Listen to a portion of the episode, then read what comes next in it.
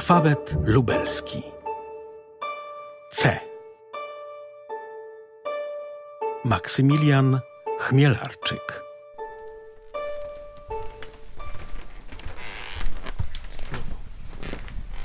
Kurtyna w górę?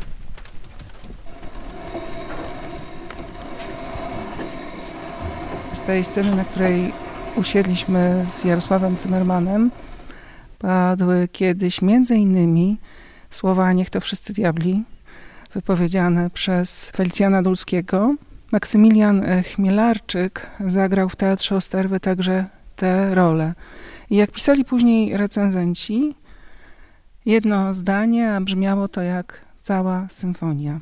Miał wielki dar Maksymilian Chmielarczyk do tego, żeby czarować publiczność swoim wielkim aktorskim talentem. Ale tak naprawdę zapamiętany został przede wszystkim jako dyrektor tego teatru. Jak to się stało, że warszawiak ma w Lublinie nie tylko swoją ulicę, no powiedzmy uliczkę, ale także został w pamięci tych, którzy interesują się teatrem. Jak często bywa przez kobietę. Kiedy Maksymilian Chmielarczyk przyjechał e, grać w Lublinie e, w latach dwudziestych na jeden sezon, został zaangażowany przez ówczesnego dyrektora Józefa Grodnickiego w 1928 roku, to poznał tu lubliniankę Stefanię i pokochał, no i w ten sposób związał się z Lublinem. Co prawda, w następnym sezonie już znowu ruszył w trasę, bo był aktorem scen prowincjonalnych, był aktorem scen kabaretowych, rewiowych, więc wyjechał z Lublina i grywał w różnych teatrach w całej Polsce, ale kiedy w 1939 roku wybuchła wojna i szukał schronienia, szukał miejsca, no to przyjechał do Lublina, tutaj spędził kilka tygodni, po czym udało mu się dostać pracę w spółdzielni w Biłgoraju i tam przeżył okupację. I to właśnie stamtąd został do Lublina wezwany, ponoć specjalnie przyjechał po niego jeep, żeby właśnie tutaj wzmocnił siły istniejącego wówczas właśnie w tym budynku przy ulicy Narutowicza Teatru Zrzeszenia Aktorskiego. Wrócił na scenę, wrócił także jako reżyser, bo reżyserował wtedy Grube Ryby, co jest też ciekawe, był jednocześnie pierwszym, który pełnił obowiązki zarządu głównego ZASP-u, czyli Zrzeszenia Związku Artystów Scen Polskich. Przygotował związek do pierwszego powojennego zjazdu, i który odbył się w naszym mieście w grudniu 1944 roku. No i potem już mm, związał się z naszym miastem i z tym teatrem na dobre. Jest rok 1947, kiedy Maksymilian Chmielarczyk zostaje dyrektorem teatru, w którym jesteśmy, a w 1949 roku Teatr Miejski, czyli ten właśnie teatr, przybiera imię Osterwy miał w tym swój udział? Dokumentów na ten temat nie znamy. Okoliczności nadania imienia całkiem niedawno wyjaśniła historyk teatru Elżbieta Stoch, której udało się dotrzeć do takiego dokumentu, według którego pierwszym patronem tej sceny miał być Stefan Żeromski, ale że ubiegły nas Kielce i swój teatr nazwały imieniem Stefana Żeromskiego, no to Felix Araszkiewicz poddał taki pomysł, że może wobec tego przyjąć imię Juliusza Osterwy jako aktora, artysty związanego ze Stefanem Żeromskim. E, tyle dokumenty, natomiast wiemy, że zespół aktorski bardzo mocno popierał ten pomysł. Juliusz Osterwa był dla tych ludzi wzorem, był dla tych ludzi autorytetem. By mieli też takie poczucie, że wchodzą w czas, kiedy teatr zaczyna być coraz mocniej kontrolowany i ten jakby etos dawnego teatru może zacząć e, ulegać pewnej erozji. Ten gest potwierdzenia i wyboru Juliusza Osterwy na swego patrona mógł być też takim gestem e, oporu, tak trochę przygotowaniem się na trudne czasy.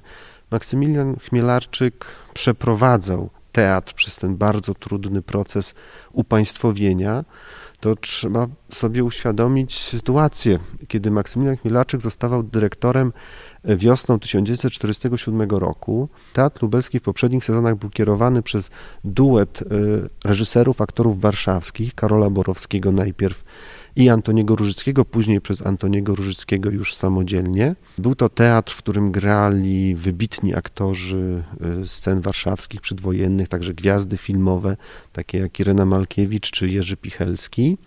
Teatr, który cieszył się ogromną popularnością wśród Lublinian. Niestety, wskutek problemów z mieszkaniami, y, wskutek problemów takich bytowych, ci aktorzy y, opuszczali Lublin. Maksymilian Chmielarczyk y, przejął ten teatr w momencie, kiedy ten odpływ się nasilał, czyli musiał walczyć o to, żeby tutaj przyciągnąć i utrzymać y, wielu aktorów. Mm, co więcej, wszedł też w swoją dyrekcję w momencie, kiedy władze komunistyczne zaczęły taki proces podporządkowywania sobie teatru, czyli on musiał sobie także radzić, musiał tak lawirować pomiędzy tymi wskazówkami, które płynęły e, z centrali, od władz partyjnych, państwowych, miejskich, wojewódzkich, a jednocześnie prowadził teatr, który działał na zasadach, dzisiaj byśmy powiedzieli, rynkowych, ponieważ to był teatr działowy. Miasto opłacało wyłącznie etaty pracowników technicznych i częściowo koszty utrzymania budynku, natomiast aktorzy zarabiali tyle, ile wygrali, tyle, ile zarobili w kasie. Czyli dyrektor musiał myśleć o tym, jak zapełnić widownię, bo inaczej aktorzy dostawaliby mniej za każdy ze spektakli. Nie mieli stałych y, etatów, a, albo inaczej, to etatowo mieli bardzo niedużo pieniędzy zarabiali, natomiast jakby tak naprawdę ich, podstawą ich utrzymania był zysk ze spektakli. Czyli on był w takiej bardzo trudnej sytuacji, no bo z jednej strony tutaj e, wymagano od niego odpowiedniego repertuaru, jakiegoś podporządkowania się też politycznego, a z drugiej strony no, wiedział, że jeśli nie przyjdą widzowie, to nie będzie miał e, czym swoim aktorom zapłacić. Jemu udawało się tę równowagę utrzymywać. To było bardzo trudne, to musiało go naprawdę dużo kosztować. No i kiedy doszło z kolei do tego upragnionego upaństwowienia, to co się okazało? Z tego teatru, który działał trochę jak spółdzielnia, trochę jak zrzeszenie artystów, e, owszem, z pewnymi naciskami politycznymi, ale jednak niezależnego, jeśli chodzi o finanse chociażby, on nagle stał się szefem przedsiębiorstwa państwowego, czyli musiał pisać bardzo długie i szczegółowe sprawozdania. To nie były już zwykłe raporty kasowe, tylko to były sprawozdania takie same, jakie pisały, nie wiem, fabryka śrubek musiał się e, rozliczać e, przed różnymi gremiami, stawiać czoła rozmaitym kontrolom i jednocześnie realizować już teraz w taki sposób sztywny wytyczne ministerstwa czy ówczesnego Centralnego Zarządu Teatrów. Najprawdopodobniej to sprawiło, że jednak zmarł przedwcześnie.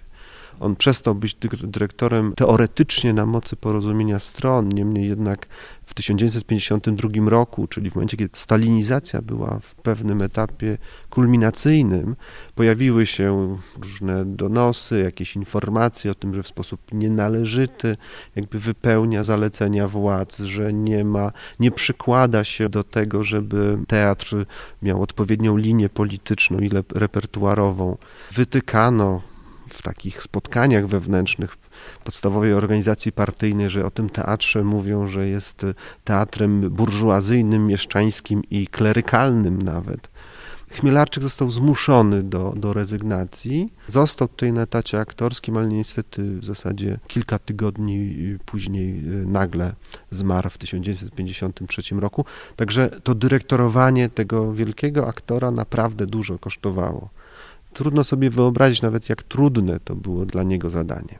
Znakomity talent e, aktorski, doskonały menadżer i e, dyrektor. Jaka to była osobowość? O jego elegancji i manierach krążą legendy. Co jeszcze wiemy? Wiemy, że był kimś, kto w zasadzie na scenie się wychował. Otóż jego ojczym, Józef Cybulski, ponieważ ojciec biologiczny zmarł jak w momencie, kiedy on był małym chłopcem, wprowadził go na scenę już w wieku 9 lat. W zasadzie całe życie spędził na scenie. Grał w różnego rodzaju teatrach. Zawsze podkreślano jego szaloną koleżeńskość i coś, co ujmowało nawet tak trudnego odbiorcę jak Maria Bechczyc-Rudnicka, wiecie, że ciepło, które biło ze sceny podkreślano to wydaje się być ważna cecha i aktora, i, i dyrektora, bo w tej funkcji został w Lublinie szczególnie zapamiętany. On miał także taką bardzo dużą potrzebę y, działań społecznikowskich. On w zasadzie od samego niemalże początku e, rozumiał teatr jako mm, rodzaj pracy z ludźmi i dla ludzi, i nie chodziło tylko i wyłącznie o zawodowców. Chociaż zaliczył w swojej karierze Teatr Polski Arnolda Szyfmana, grał w Irydionie, który otwierał tę scenę, wówczas naj, najnowocześniejszą, jedną z najważniejszych scen w kraju. Ale kiedy los rzucił go gdzieś daleko na Syberię, to tam organizował widowiska dla y, zesłańców, dla Polaków, kiedy y, trafił do obozu dla żołnierzy, którzy wracali y, z Rosji po, mm, po pokoju ryskim w 1921 roku w Dublinie, także zorganizował zespół teatralny, który dodatkowo jeszcze objeżdżał okoliczne miejscowości. Kiedy został dyrektorem, co też warto podkreślić, od razu niemalże rozpoczął działalność objazdową, a to był teatr miejski wtedy. Owszem, miał subwencję z samorządu który wówczas łączył zarządzanie miastem i, i, i regionem. Niemniej jednak y, w nazwie był teatrem miejskim. A pomimo tego zorganizował na przykład ogromne przedstawienie poskromienia złośnicy w Zamościu na rynku, które zobaczyło, szacuje się, że kilka, nawet kilkanaście tysięcy mm, widzów. Stałe punkty y, miał hełm, były też premiery w Kraśniku. On chciał się teatrem dzielić możliwie z najszerszym gronem osób, a tutaj w teatrze był po prostu bardzo, bardzo koleżeński bardzo lubiany. On został dyrektorem trochę z woli zespołu. No a kiedy został, musiał trochę działać wbrew swojej naturze, bo tak sądząc z tych wspomnień, z opisów też jego ról, to jego ciepło, koleżeńskość, otwartość na innych, no nie ułatwiało mu na przykład w cudzysłowie boksowania się na przykład z dyrekcją teatru muzycznego, który wówczas w 1947 roku powstał na nowo w, te, w Domu Żołnierza i stał się poważną konkurencją dla teatru miejskiego. W prasie lubelskiej pojawiły się nawet takie karykatury właśnie dyrektorów obu scen w strojach bokserskich z rękawicami bokserskimi. On nie był bokserem. Mimo to, jak widać z zachowanych dokumentów, on bardzo uparcie dbał o interes teatru, ale nie tylko dlatego, że chciał, żeby jego aktorzy mieli z czego żyć i grać jak najwięcej, ale przede wszystkim po to, żeby dostarczać Lublinianom wartościowego repertuaru. Bo trzeba pamiętać, że zaczął swoją pracę w tym budynku na przykład od realizacji dwóch teatrów Jerzego Szaniawskiego. To była wówczas świeża sztuka, ona była sprzedawana jako sztuka współczesna i tak starano się podkreślać, że to jest zgodne z wytycznymi e, ministerstwa, ale jeśli się przyjrzymy, to zobaczymy, że tam w tej sztuce jest taka bardzo poważna refleksja nad tym, co się stało w czasie II wojny światowej. E, pojawia się wątek e, powstania warszawskiego, może nie dosłownie, ale każdy, kto widział i pamiętał te obrazy, a to przecież proszę pamiętać, to były trzy, zaledwie trzy lata po wojnie, wiedział o co chodzi. I on zaczął właśnie od tego Szaniawskiego, nie od łatwego repertuaru. Później z czasem oczywiście musiał wprowadzać więcej takich sztuk rozrywkowych, ale to też patrząc z dzisiejszej perspektywy, trudno go za to winić, zwłaszcza, że on z tego repertuaru rozrywkowego musiał się i tak później tłumaczyć. Siedzimy na scenie Teatru Osterwy, czyli w miejscu, z którego przyglądał się publiczności. Wstańmy, to może będzie lepiej widać, bo chciałabym, żebyś mi pokazał, gdzie jest z kolei miejsce, z którego on patrzył na scenę. Ostatnim poziomie balkonów na galerii. O tam, gdzie jest ciemno, tak? Tak, jeszcze wyżej na samej górze. Wchodzimy do gabinetu dyrektora Teatru Juliusza Osterwy. Jesteśmy w korytarzyku prowadzącym do loży. I już jesteśmy w loży. Ją zrobiono na potrzeby cenzury, tak naprawdę, po to, żeby aktorzy jeszcze w XIX wieku, na początku XX nie wiedzieli, kiedy się pojawi cenzor lub no, także dyrektor. Po prostu mógł wejść w każdej chwili, przysiąść, posłuchać, sprawdzić, czy rzeczywiście wszystko się dzieje tak, jak powinno. Jesteśmy na wysokości żerandola. Wejdźmy z powrotem. Z tym, że jedna ważna rzecz, otóż Chmielarczyk nie miał gabinetu. On zrezygnował z gabinetu po to, żeby to miejsce przeznaczyć na mieszkanie dla aktorów i pracowników teatrów. Poznałem niedawno panią, która mieszkała właśnie w tym gabinecie jako mała dziewczynka. I ona pamiętała Chmielarczyka, który biegał po całym tym budynku, natomiast nie miał swojego e, gabinetu.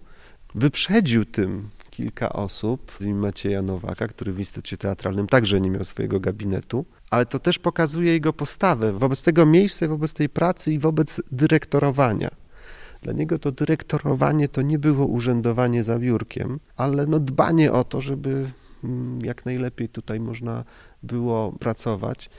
I stąd jakby przejście do tej loży było z takich trochę prywatnych przestrzeni. Nie z gabinetu dyrektora, nie jako ktoś, kto rządzi, tylko jako sąsiad, tak? Taki stały bywalec. Dzień dobry, przepraszam, ja do swojej loży. Postaram się nie obudzić dzieci.